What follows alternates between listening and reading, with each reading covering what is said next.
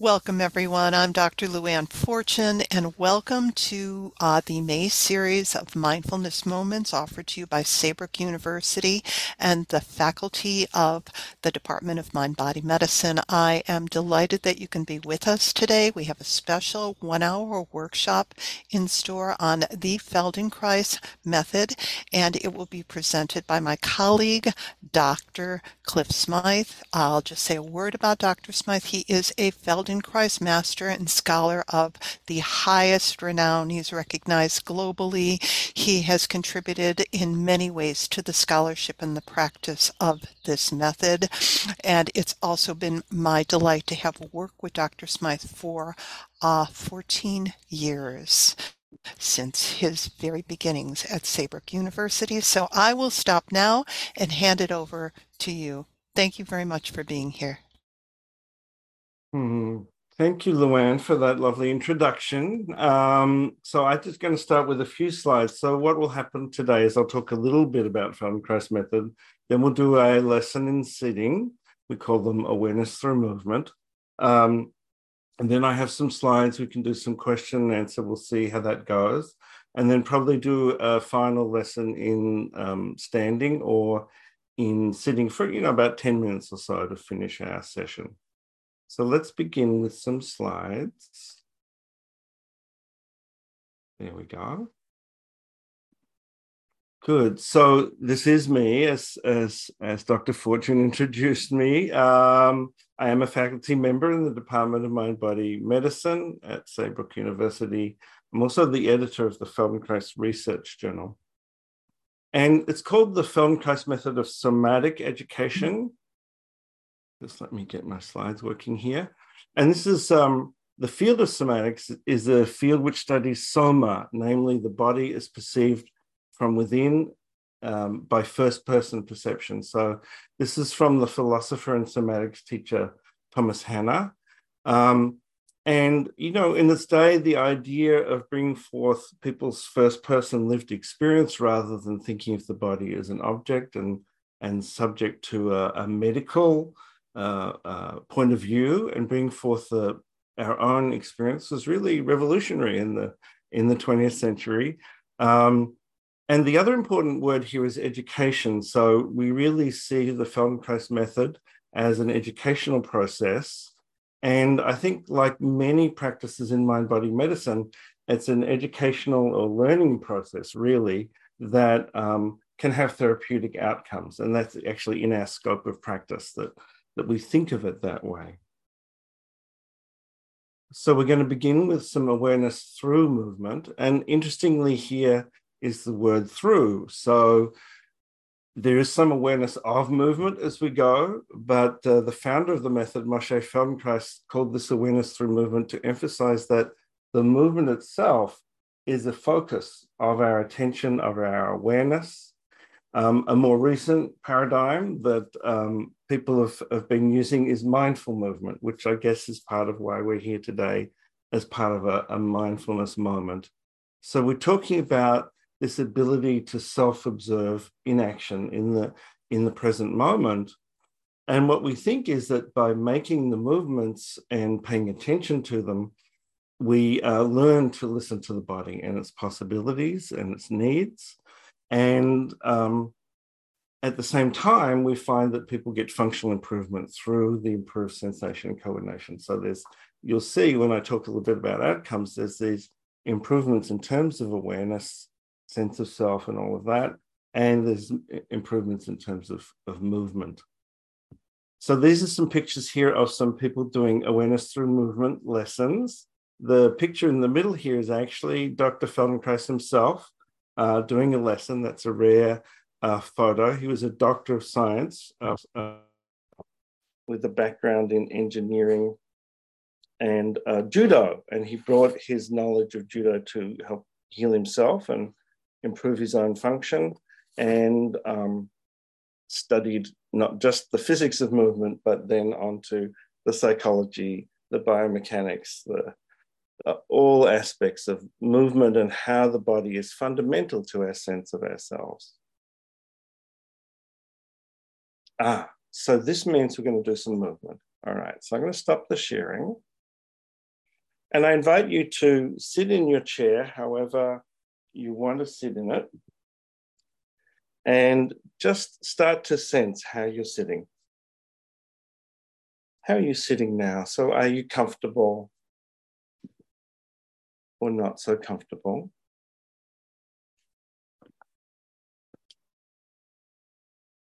Having to do some cat management here, so I'll keep that to a minimum. Um, and just start to feel are there points of contact with the floor or with the chair of your body? So maybe start with your feet and find out if your feet are touching the floor or the rungs of the chair. And just bring your attention into your feet and your legs and notice where's the contact there. And then is there contact at the back of your uh, pelvis or underneath your pelvis, maybe your thighs or your back or your arms? Can you just bring your attention into those places that are in contact with those areas of support? Just letting your attention rove and find the places where you have some contact and support and bathe them with awareness. Good. And then notice are you comfortable? Right. If you had to sit here for some time, would you be comfortable? Or is there some places that might start to feel a little fatigued or even a little tight and sore?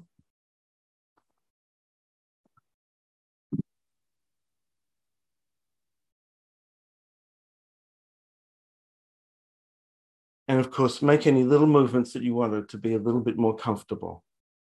So that's one of the principles here is comfort can be our guide. There's no way that you have to sit. There's nothing that you have to do in any of these lessons. That's good. And then are you breathing?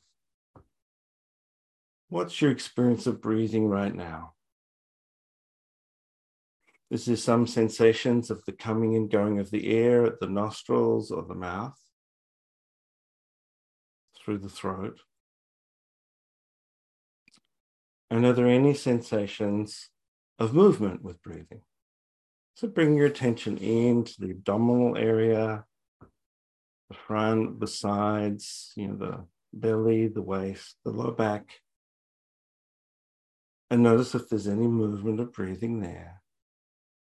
And there's no right or wrong way to breathe, just like there's no right or wrong way to sit. And then, are there any movements of breathing in the chest? So, again, thinking all around what happens in the front of the chest with the ribs and the breastbone. And the sides, from the armpits down to the low ribs on each side. And is there any movement of breath into your back, if the chest, yeah, between the shoulder blades?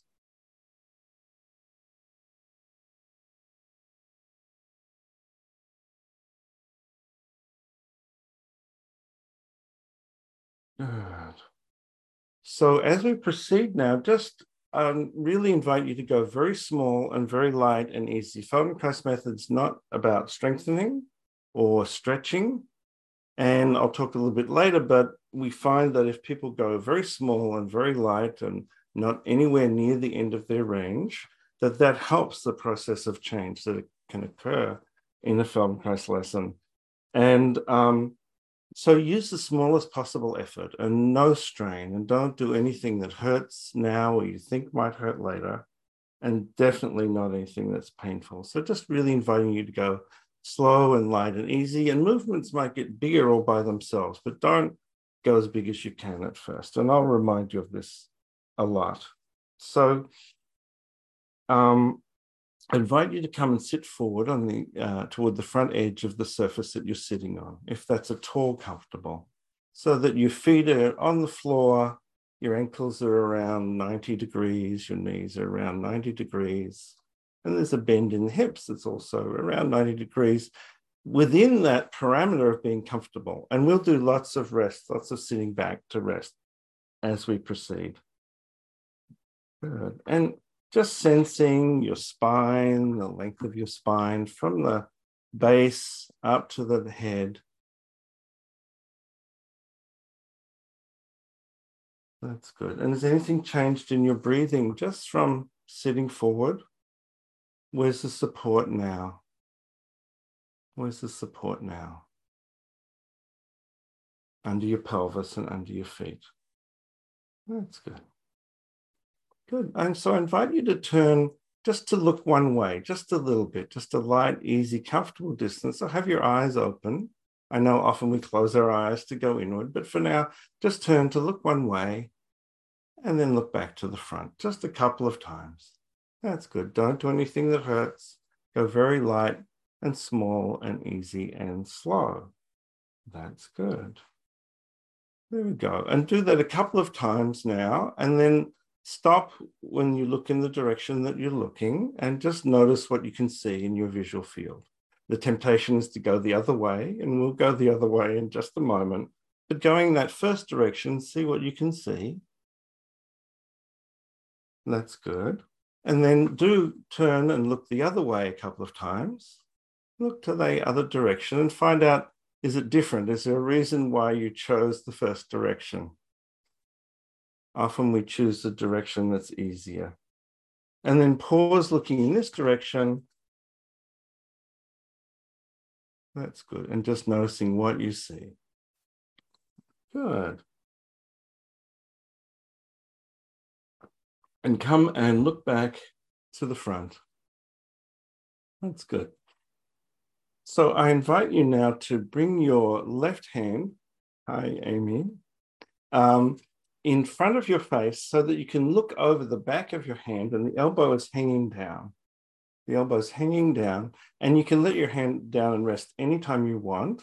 Right? And the fingers are hanging down, so the arms as relaxed as possible. That's good. And you could also like put your hand on your right shoulder if that was more comfortable, or the front of your chest. Mm-hmm. But with the hand hanging, with the elbow hanging down, just start to turn now to the left. Just turn to the left and see how that is. Good. So now we're really inviting the shoulders and the ribs to be a little more involved.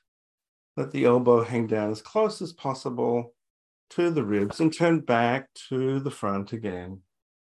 And just do it a number of times, turning to the left, looking over the top of your hand. And are you breathing? And are you comfortable? There we go. Resting whenever you want to,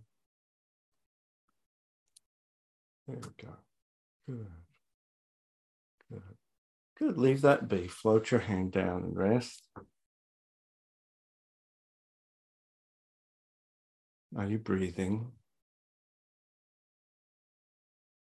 Good. And then bring the right hand in front of your face. Let the elbow hang down. Let the fingers hang down. Find some comfort. Make those little movements that help you be more comfortable.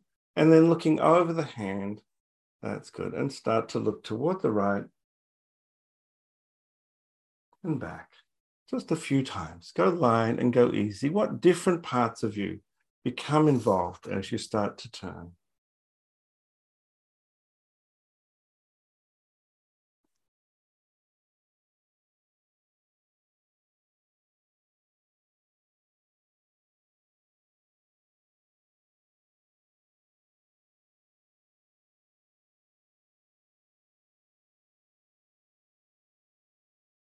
Good. And leave that be and rest again.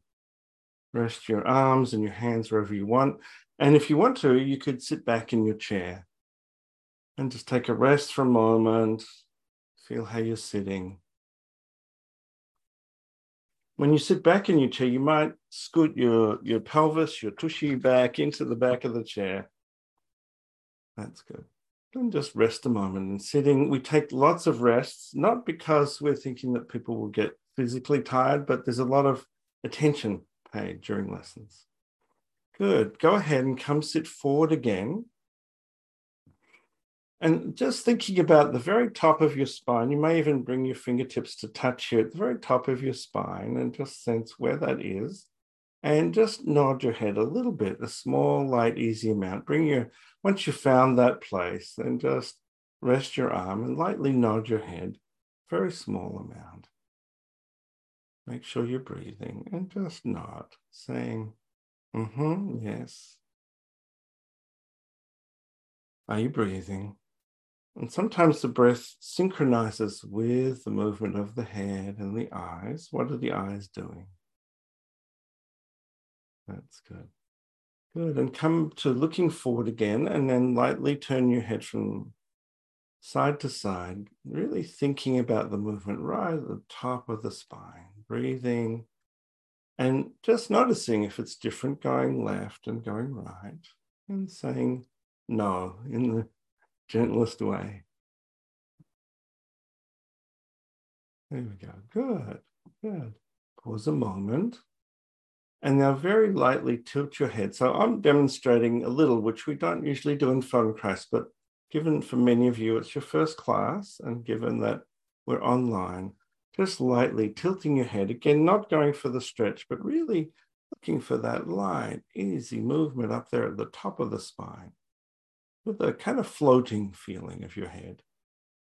That's good. Can your head turn directly side to side or does it turn a little bit as you take it? That's good. Taking the ear toward the shoulder without having to get near the shoulder. That's just the direction. And you can pause and breathe a little bit with your head one way or the other as you want, but not lifting the shoulders, really letting the shoulders be soft. Good. Pause again for a moment. That's good. And now just start to make some circles with your head as if you're drawing with your nose. So if there was a card in front of your face and you had a pencil in your nose, just draw some light, easy circles. Don't go as big as you can go. I would say, you know, do half or three quarters of what you could do. And sometimes we get some of those crunchy, crackling sounds. That's quite normal. Just making some light circles with your head in front of your face while you breathe. That's good. And then pause a moment and then turn your head the other direction. And see, could the nose actually draw in this plane of action in front of you, as if you really did have a piece of paper in front of the nose. There we go. That's good. That's good. Thank you for some of you for being on screen so I can see what you're doing. That's really handy. Good.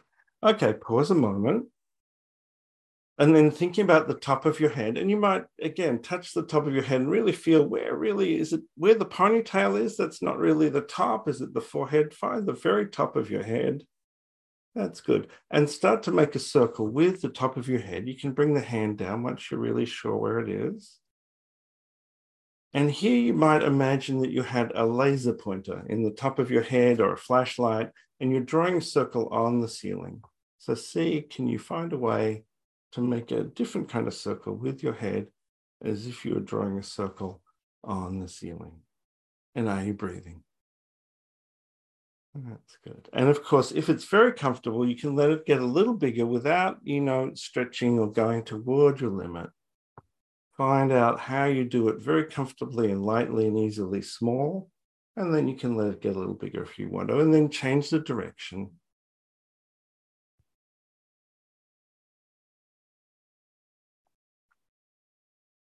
That's good. Good. And leave that be. And just for a moment, sense how you're sitting. What's the sense of your head at the top of your spine? Good. And then sit back and relax for a moment.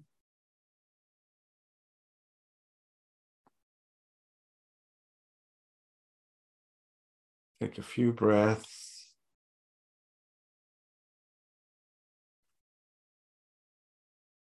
Good. Good. Come sit forward again.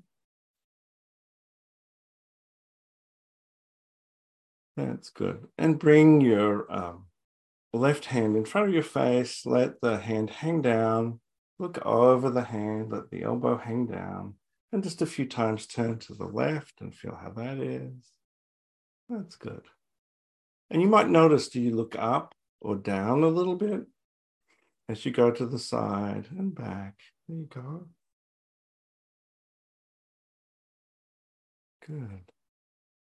Good. And now turn to the left and stay turned to the left, and then just very lightly turn your head back forward or even to the right.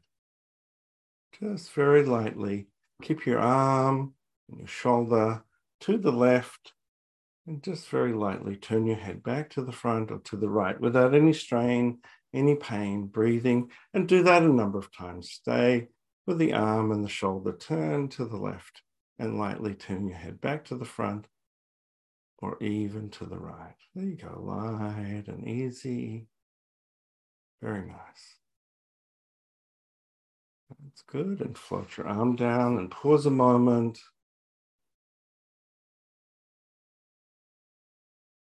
Make any little movements you need to make to be comfortable in sitting, right? You can, movement can be restful, right? Good. And then bring up the other hand. I guess that's the right hand. Look over the hand at the elbow, hang down, turn to the right a couple of times, looking over the hand. See, can your eyes help you turn? And then stay turned to the right and turn your head a little bit back to the front or to the left. That's good. Don't go as far as you can get. Just lightly turning the head, turning the eyes.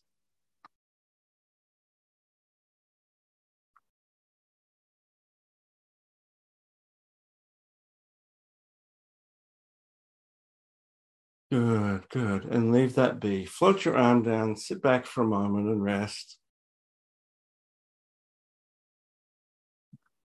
So we're really thinking about moving with a meditative quality, bringing that meditative attentional quality to our movement, which is, again, not so usual. There are many similar practices, but often we're moving for functional reasons or for fitness and strengthening. Good. So come sit forward again. Have your feet on the floor, bend at the knees and the hips. Good. And with your hands on your thighs, I invite you to just sense your sitting bones through your through the muscles of your pelvis. That's good. And just rock a little bit forward and back on your sitting bones. Just a little forward and back. You might imagine the sitting bones with little feet. And as you rock back, you're rocking toward your heels. And as you rock forward, you rock toward the balls of the feet or the toes and rock backwards and forwards a little bit and just let the spine change shape naturally. So it might round a little bit in the back and fold in the front as you roll to the back of your sitting bones and then rolling to the front of your sitting bones. Notice what happens at the front of the hip joints. They might close a little bit and the spine might arch a little bit and the front of the body might lengthen a little bit, just rocking a little bit that's good. There we go. Good. Good. And then find a nice kind of comfortable middle place where you don't feel too far forward or too far back, but just right. Good. And then bring your attention to your breathing. And I invite you now to just take some slightly larger breaths without any strain and just begin to expand, especially the chest, but also the abdomen just breathe a little bigger 10, 15, 20% bigger and expand in and find out what happens when you expand. Do you expand more forward into the breastbone and the ribs in the front, or more sideways to one side or the other, or more to the back? Do you move a little bit on your sit bones as you take larger breaths? That's good. That's good. Now, have the idea could you breathe a little bit in all directions? In the top of the chest, the middle, the lower part of the chest, could you breathe a little forward and a little sideways and even a little backward? And sometimes these are hard things to sense right away, especially the first time you do them.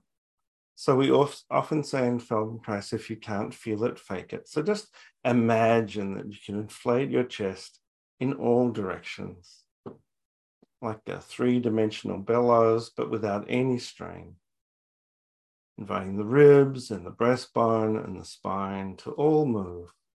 And then, of course, you can just breathe normally for a few breaths and then return to breathing in all directions. Expanding in all directions. And then you might try rolling a little forward on your sitting bones and letting the spine arch a little bit and breathe in all directions and find out how that is. Does it change the ability to breathe anywhere? And then you might roll the pelvis backward a little bit, round the spine just a little bit, whatever's very comfortable. And explore breathing in all directions. Yawning happens, especially when we pay attention to the breath. That's good.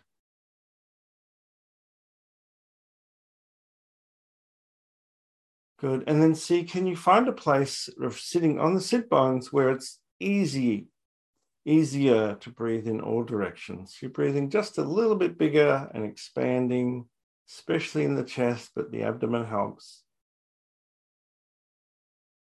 Letting the ribs move a little bit, the breastbone, the spine, however you imagine it.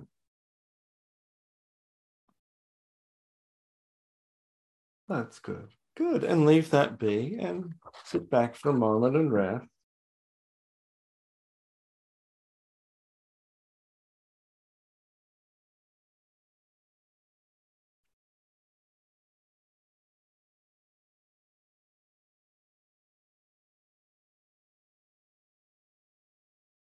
Come sit forward again.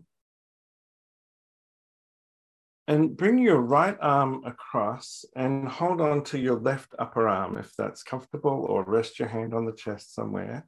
And then I'll show you. Bring the left arm across completely underneath. So you've got these two mountain peaks of your elbows facing forward, and then let your arms rest on your chest, and your right hand will be resting on your left ribs. That's good, good. And begin now to turn and look to the right and the right hand can help you turn your left ribs also a little bit.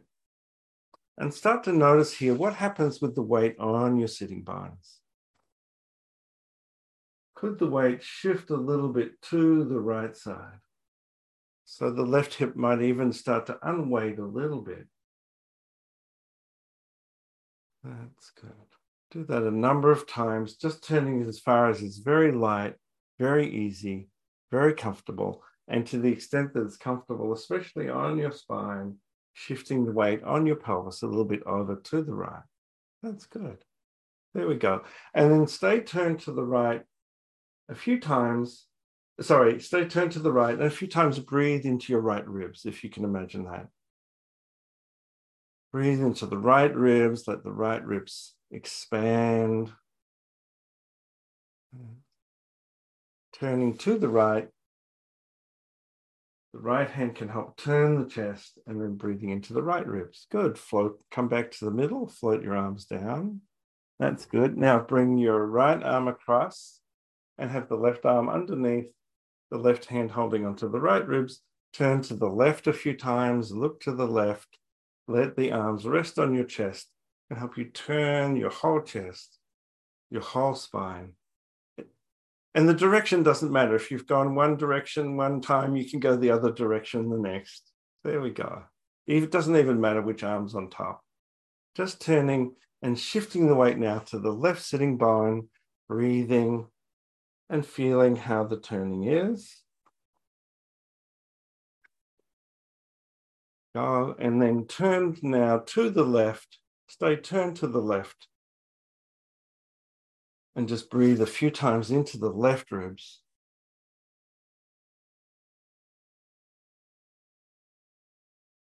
Good. And then turn back to the middle. Float your arms down and rest a moment. You can sit back or stay sitting forward. Rest your hands on your thighs and just notice your breathing. Make any little movements you need to to be comfortable. Even a few of those little movements with the head Hmm. Good.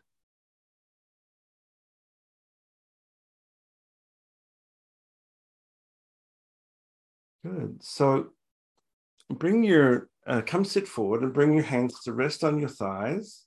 That's good. Good. And begin to turn and look to the left. And as you do that, start to reach the right knee forward. and shifting the weight to the left sitting bone, and now starting to turn the pelvis a little bit. You might feel an opening at the front of the right hip.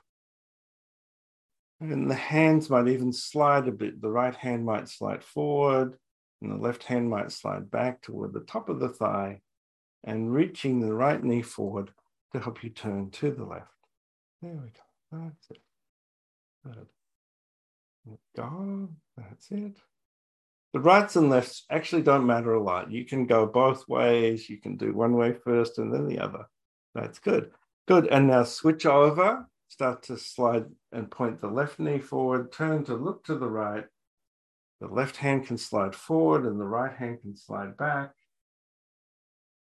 Shifting the weight to the right sit bone. That's good. And now switch over and turn left and right, sliding the hand and the knee forward. The right hand and the right knee go forward. The left hand and the left knee go forward. Feeling the turning in your eyes, in your neck, in your breastbone, in your breathing, making it light and easy. That's good. Good. And pause a moment.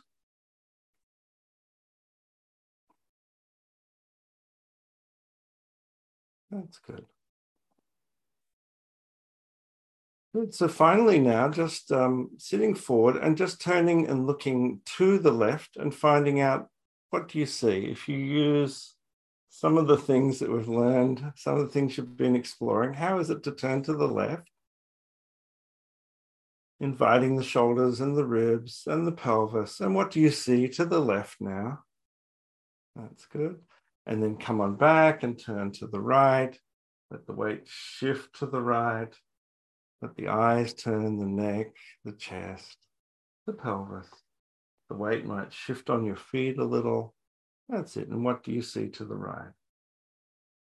And then to finish now, just notice as you go side to side, looking left and looking right, do you look up a little to one side and down to the other? And you might just a couple of times look up to the left and down to the right. And then try looking up to the right and down to the left. There we go. That's good. Good. And come and sit and feel how you're sitting. Where's the weight on your pelvis, on your sitting bones, making any little movements to be comfortable? That's good. Sensing the length of your spine, how is your head now on the top of your spine? What's happening with your breathing? If you had to sit here for a while, how would it be? Are there places that would get sore or fatigued? Are they different than before? Good. Good. And come and sit back in your chair, and that's that's our first lesson for the day. Thank you, everybody, for participating so well. Good. And sitting in any way that's really comfortable for you. So, if there were any burning questions, I could respond to questions, or I also have some slides to show, and then we'll finish off the last 10 minutes with another movement lesson, awareness through movement lesson. But I just wanted to see if there's any any burning comments or questions before we move on? again. So that's what we did. That's the lesson. Um, and this is what we were doing awareness through movement, mindful movement, self observation, listening to the body, and maybe some functional improvement. So you can notice for yourself whether any of those things felt true to uh, what we just did.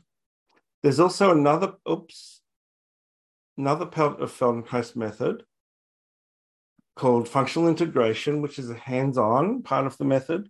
The practitioner touches and moves the client, and we're thinking about providing information to the person about how they move and how they can move more efficiently. So the touch is very non-invasive, really thinking about the practitioners are really listening with their hands to what the person likes to do, can do, giving suggestions of what they could do without using any invasive force. Sometimes the touch can be fairly strong through the skeleton, but it's not uh, like deep tissue massage. The, the aim of the touch is really informational so that the principles really of the hands-on work are very similar to the, the principles of the uh, awareness through movement lesson. So one way of thinking about Feldenkrais method, and again, partly why we're here in a mindfulness uh, uh, session, is, is we can think about it as mindful movement.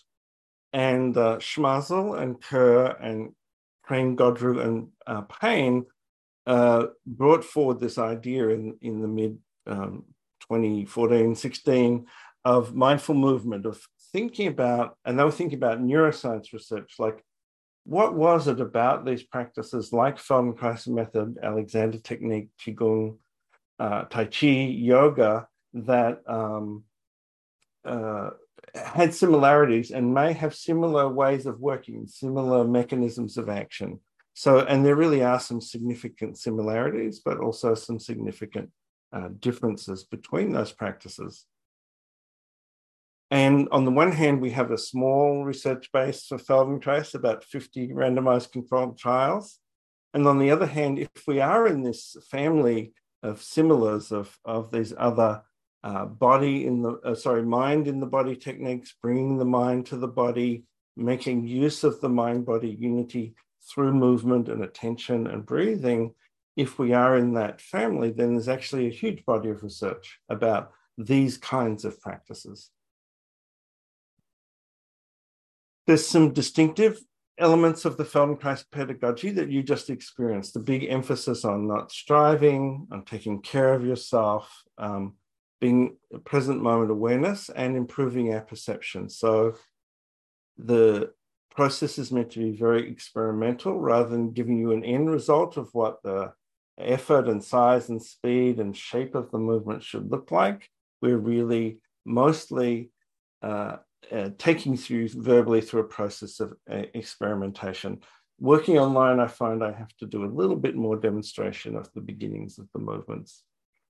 Um, we use variation. We use both functional movements, getting up from the floor, things like that, with some very interesting movements, moving the legs like pretzels and all kinds of uh, fun ways of using the body. So we use novelty as well as function we also used imagined movements. And um, one of the characteristics of Feldenkrais is, as you felt when I oriented to you to the space, left and right, but also especially gravity and what is your contact with the earth and the surfaces that you're resting on. We also take lots of rests and we focus on the breathing and on the qualities of the movement, that they're light and easy and the whole patterns. And we really aim to create success for people. So you can see here, if you think about other practices, they have many things in common and probably some things that are different. So people come to Feldenkrais. The research from Buchanan shows um, about 80% of people come for pain, especially chronic pain. Um, and as we well know, that often comes with the history of, of trauma. Um, functional challenges, particularly after illnesses and injury, uh, post surgery, um, neurological conditions. And though loss of function isn't necessarily part of aging, sometimes it does occur, often because of those other things like surgeries and illnesses. Um, and then people who have had uh, strokes, people with Parkinson's and, and um, MS and other neurodegenerative diseases also come along and and use it. And because um, it can help you from wherever you start to improve how you move and how you attend to yourself, then a lot of uh, performers, singers, actors, dancers use Feldenkrais and, and athletes and sports people. Um, people often come for the pain and stay for the well-being. Even though the pain resolves and they come to a series of classes they often uh, stay because it helps them with manage their stress and as i mentioned the aging related movement issues. And then for some people it really becomes a practice in their life like qigong might or or or tai chi or yoga and as part of their own personal process of transformation Okay. so we have some outcomes research. There's been over 30 randomized control trials in the last uh, 50 years, um, and um, many additional trials that weren't controlled, that weren't randomized or whatever, and some qualitative studies. And there's been three systematic reviews now of the randomized control trials. And those find really high quality studies um, for balance and balance confidence and mobility, especially with older adults, also for people who've had strokes and, and dealing with MS. Um, uh, body image improvements, especially like for young women with um, uh, eating issues, uh, dexterity, grip, and, and, and manipulation capacities, handwriting. Um, also, just the comfort and the perceived effort in the movement.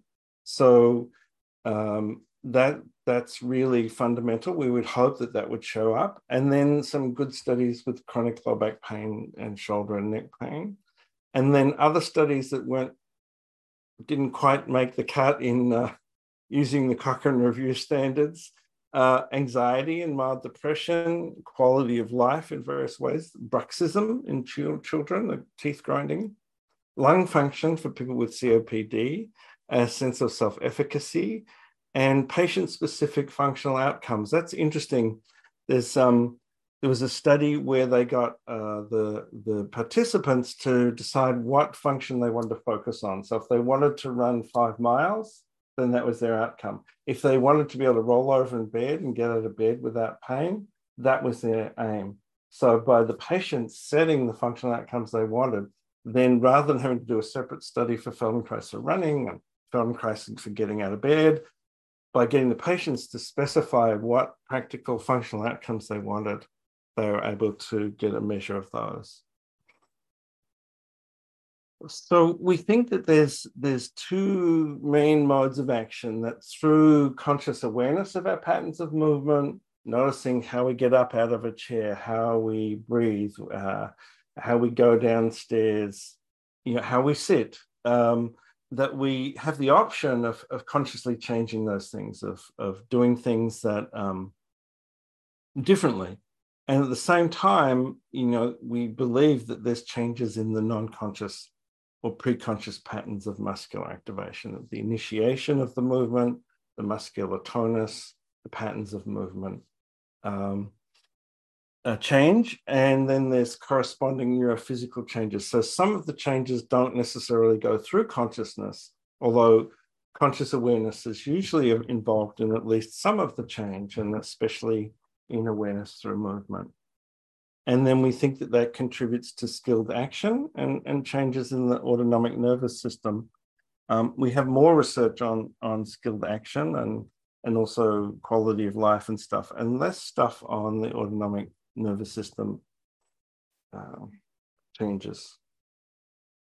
So muscular activity is non-trivial. It's really an important sense of, of ourselves that the by uh, mass, the muscles are the, are the biggest organs of the body. The skin is the biggest organ in surface area. We get a lot of information about how we are and who we are from ourselves. And in stress, often the research focuses on, on um, uh, blood pressure, heart rate, heart rate variabilities, and the, the cousin of um, uh, of muscular tension is often ignored in studies ar- around stress, and yet many people find it to be a really fundamental part of the experience of stress. This feeling of going to explode and really physically very tight and, and hard to move and hard to feel good in the body. And then there's an idea, um, uh, um, meaning excessive muscular effort or holding. And, and this is really seems to be a very common thing. And in the theorizing of it, it's really been associated with many of those medically um, unexplained uh, symptoms, you know, of, of uh, stress, of fatigue, of uh, disrupted sleep, of uh, unexplained aches and pains, bodily aches and pains. So many people, I think, as a way of coping, um, end up with really excessive muscular uh, uh, holding. And, and so having methods that really affect the muscular organization of the body are really important. And then we know that emotions are experienced in the body or or some part of the construct of emotion and mood is the bodily felt sense of emotion and the, also the vitality effects, how alive we feel, how our movements reflect our moods and our states of well-being or anxiety or whatever. And really, if we look at the example of trauma, then we see that the implicit memory of the trauma and leads to things like hypervigilance, of narrowing of the field of vision, which is done by the muscles of the eyes, you know, of, of tightening up in the body in particular ways related to the trauma. So the implicit memory uh, end up in patterns of bodily organization. And something like Feldenkrais method can help people learn how to move and organize their body in different ways and their attention to reduce that like hypervigilance. And I have this nice uh, uh, quote here from Dr. Moss and his colleague Paul Shane um, from 1999, linking this idea of what happens in the body and the patterns of bodily movement with emotions and behavioral and emotional change. His length, but people reported that they didn't feel like they were stretching. And there was also um, uh, dose effects there. The more people people practiced the Feldenkrais, the more change they got in the in the muscles. We also have a lovely study with uh, people in an MRI machine. Now, one of the confounds for studying Feldenkrais um, is that any of the measures we have of what's happening in the central nervous system and the brain go haywire when we move. You can't move in an MRI. Even with EEG, if you move, everything lights up and gets very busy. So, so in a way, that's testament to how important movement is to the brain and the nervous system that we can't differentiate that from other measures. But at the same time, it means it's harder to study and often we're relying on that earlier neuroscience of uh, uh, muscle tension, of um, electromyography. And then finally, we have a, a oh, so this neurophysiology study saw changes in the blood flow in the sensory, one section of the sensory motor strip in the brain. And it was different when it was the hands on intervention. It was different when they were working locally with the foot and the ankle, or when they're working more globally connecting through the whole body. Um, and finally, there was a study of our, our pedagogy looking at um, a balanced class series for elder adults and seeing that the strategies in Feldenkrais classes were consistent with motor control and motor learning principles.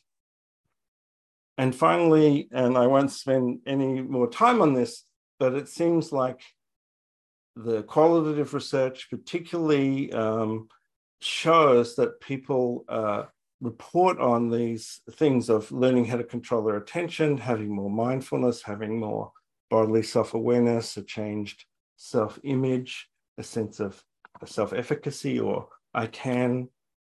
They have adopt values about being more open and, and not being violent to their bodies and self care, and changes in mood. Um, one of the students in my movement class did a series of Feldenkrais lessons and talked about deep refreshment, that that's what she got from the experience. So many of these things seem to be in common with other mindfulness and mind body practices.